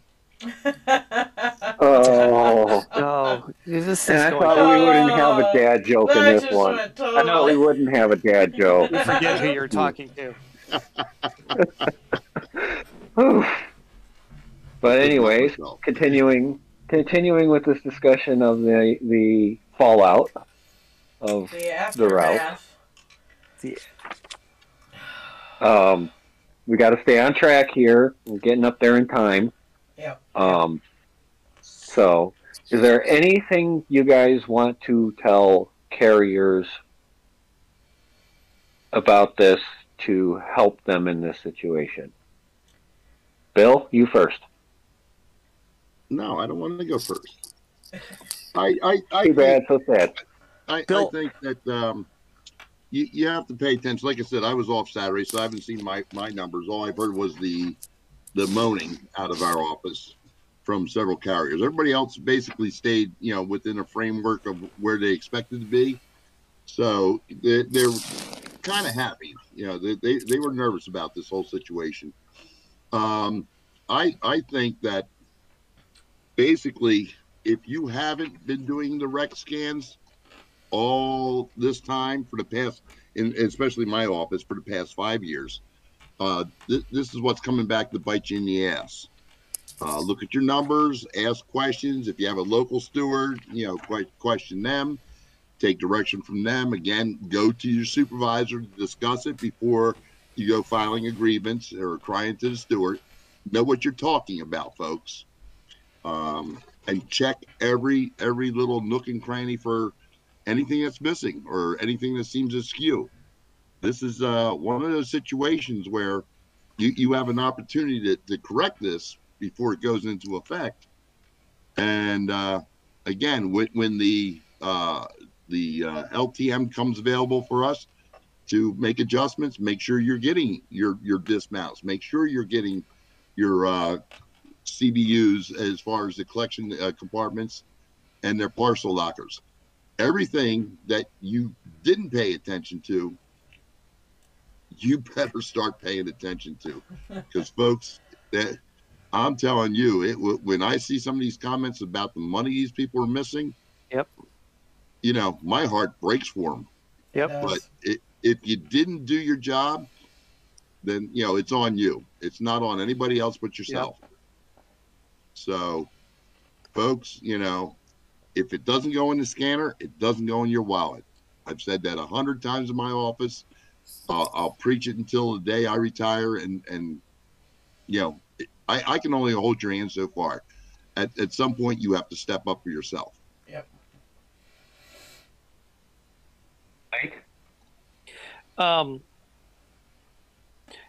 I just echoing. Uh, it's it's been my philosophy, and I've said it in social media posts before, um, and that is that no one should care more about your paycheck than you, and this is you caring about your paycheck. Um, I also want to say that this is not the time, and, and, believe me, I'm seeing just all kinds of. I'm getting out of the union. This is all the union's fault. How could the union have, have agreed to this, um, folks? This is not the time to to jump ship. no. This this is when you really we really need to understand that a union is every member. It's not the it's not the national board. It's not it's not just the national board. It's not just your steward. If you are paying dues, then you are the union, and you need to, we need to stand strong and stand for each other. So, uh, I know on one of the social media groups, uh, lady said, "Hey, don't don't be attacking other carriers when they're posting on here." You know, well, I can't hit. You know, we need to stick together. Uh, the first Postmaster General of the United States, Benjamin Franklin, said it best. You know, we must all hang together, or we will assuredly hang separately. So, there you go. That's that's awesome there, Mike. Yeah, it's this has been I think this is the uh, wake up call. And again, this is not the union's fault. Um, RRECS was put in place via arbitration in 2012.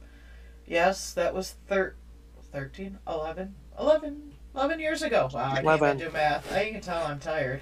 My one day off Yeah. this week. Um, uh, this this was handed to us via arbitration 11 years ago. Is it perfect? Not at all.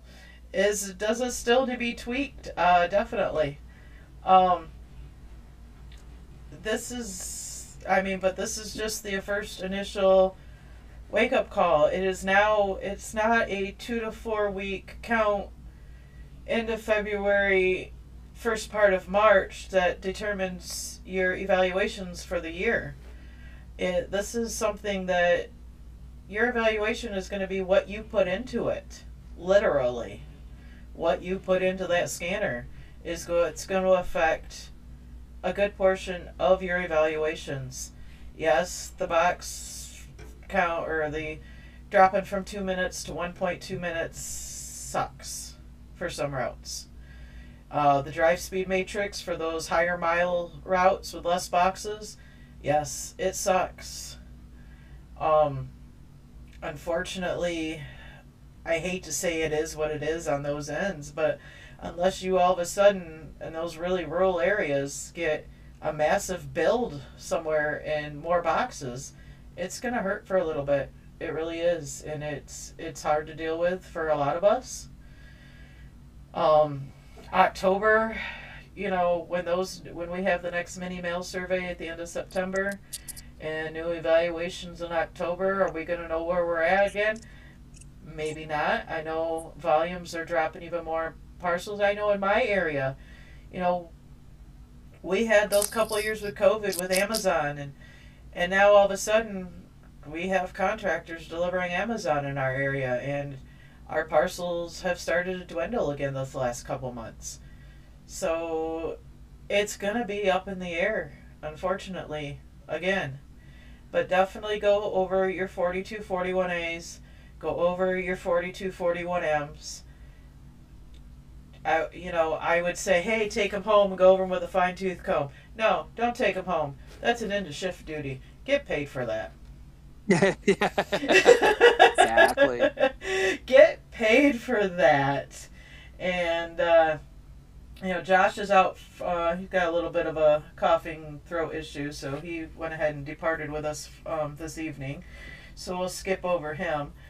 And yeah, stewards definitely be prepared for lots of questions, lots of upsets, and basically, I mean, it's going to be hard on us. I mean, maybe not so, not all of us, but we're all going to be uh, handling something or another in our offices. I know that. Well, let me disagree with their young lady about it's not the union's fault. It is the union's fault. Uh, I mean, you know, you had all this time during COVID that a lot of work could be done that never got done. Yes. No, I do you agree know, with that. we- Yeah. you we we, Yeah. we had we had them come out and say for years we've known about their you know computer systems, yet nothing was done about it. Okay, we we've had years where we haven't had the transparency that we should have. What what did the union do about it? Yeah. They just kept buying excuses from the post office. Like I said before, at the at the national convention, i- if I was you know the president of this union during COVID, I'd have been down there every damn day, with a mask on. knocking on the door and saying, you know, what the hell's going on? No, But no, they didn't, I did they? No, No. they didn't. They, they they went they went home and sat on their asses, and that's the union's fault. and I do. It's on both sides, management, management and union. It's on both sides. This whole thing could have been solved three years ago. We could have had a count in 2019. And- We could have had a count in could have stalled 2020. Everything they they should have stalled everything until everything became transparent, readily available, and verifiable within 48 hours of any numbers being put up. Well, yeah. I mean, this the whole time, you know, they're toting, oh, there'll be a database on the website, and you'll be able to log into it and check your numbers and blah blah blah. And then they finally just came to us all not that long ago saying, yeah, that's not even going to be feasible. No, We Not at all. it.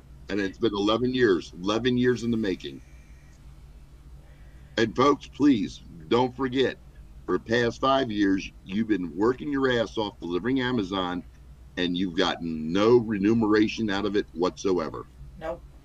That's the other side of it. Yeah, that we've all worked our butts off through the COVID and all that stuff, and we have absolutely nothing to show for it, especially the subs. The And- subs were the unsung heroes through COVID, and they have absolutely nothing to show for it either. And And- now they're getting screwed out of route times. And management gets a three percent raise, and didn't even have to wait Yeah. for it. Yeah, But we have. It takes eleven months to get our back pay. But we'll talk about that next week. But management gets a three percent raise, and then we turn around and get shit on with these evaluations because they can't get their Yep. shit together to make the system work that they've had 11 years now to you know and it- initially when that arbitration came out and with the engineers they wanted it in place in 2015 yes so we're already eight years past when it was supposed to be in place. Eight years. It, Eight years, was and you still couldn't figure it out. Now, and, and you're still going to pass the blame off on all the postal reorganization, and all those initial people are now replaced with people that didn't know what was going on. And eight years, people, eight years since this was initially supposed to be in place. and remember, if it would have benefited the post office, it would have been in place in 2015. Yep. yes And now, If it had benefited. Now it actually benefits the post office for them to put it out now. Yep. And that's why That's they want why to push it through. Yep. All right. Yep. So And we're hitting up on two hours here, guys, so we're going to wrap it up for tonight. Um, resolutions, again, had to take a back seat. Um, we will get to those, I promise. this was I way this was way more important, and we still Yeah. have time before we put them up to our counties to go to state. Oh, we convention. do. My my, So- count, my county meeting's at the end of the month, so I've got a few weeks. So within the next week or two, whether it'll be next week, I don't know yet. We'll see what's going on. Because I can't quite See what promise it. new news comes out. Yeah, what Yeah, new news comes out from the union. Um, Yep. So either we'll either get a start on it next week, or definitely the week after. We may just be a whole episode dedicated to resol- resolutions. We're getting there though. Well, we'll have or we'll have to do a special episode in the middle of the week. We could do that too. Even if We it's could just do a that. couple of us, we can do that. Um, Yeah. We may think about that as things go on. Let's get through this week, definitely for sure.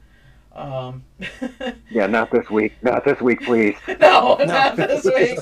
Um, yeah, yeah. Um, but on that note, guys, we're gonna wrap it up for tonight.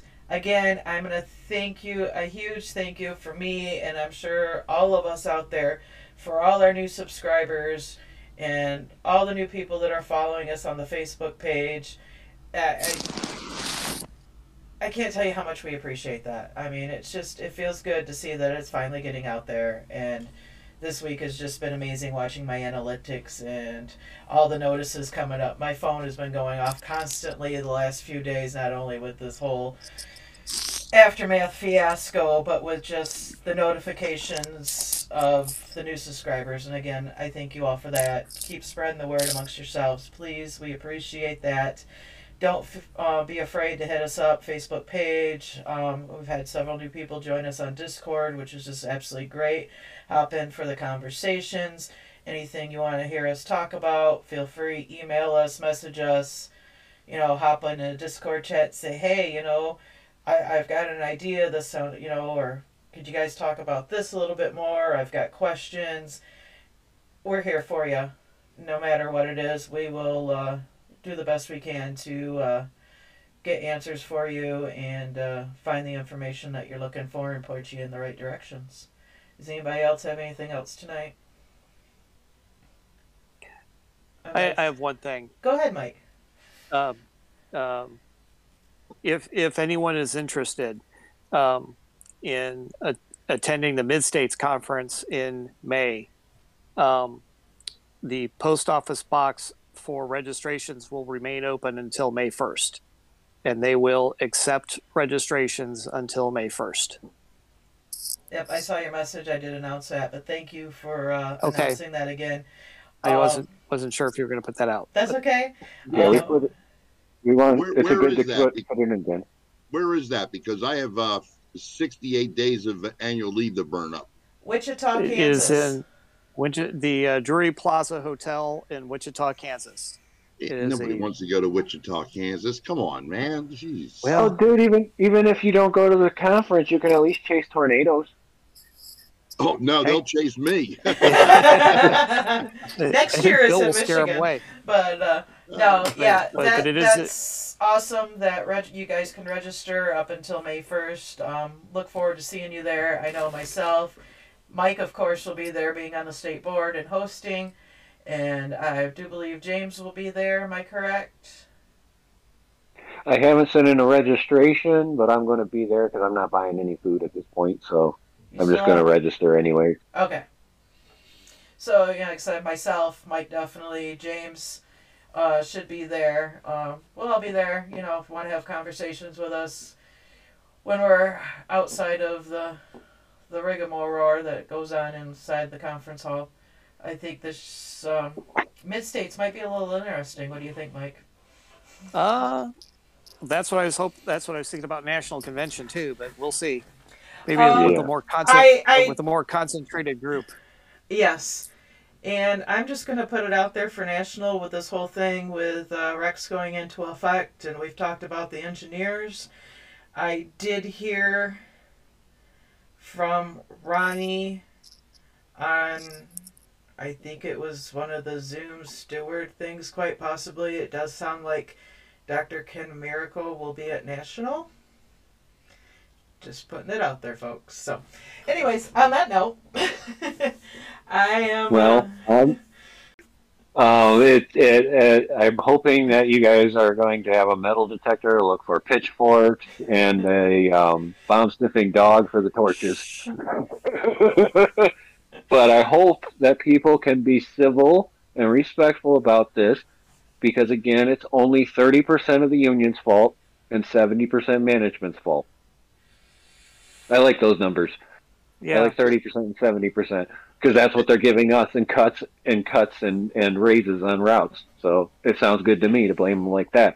Um, but remember, like everybody's been saying, these scans are your life now. Every scan you do puts pennies in your pocket on your paycheck. And it may not be a lot, but remember, if you take a penny a day and double it every single day, you'll have more than a million dollars by the end of the year. Now you're not going to get a million dollars on your route. I don't think anybody will, but you can benefit yourself by finding those scans that you're missing, finding those parts that you can add to your route that aren't padding it, but are money you're leaving on the table. I- And nobody wants to leave money on the table for the post office to pick back up. and you could be So do your those scans. That's right at that line where those couple minutes will give you that extra hour. Kristen, Exactly. Yes, Bill. and on that note, folks, we are going to wrap it up tonight, and uh, we'll be back next week. And yeah, I, I hope everybody has a decent week. Stay safe out there.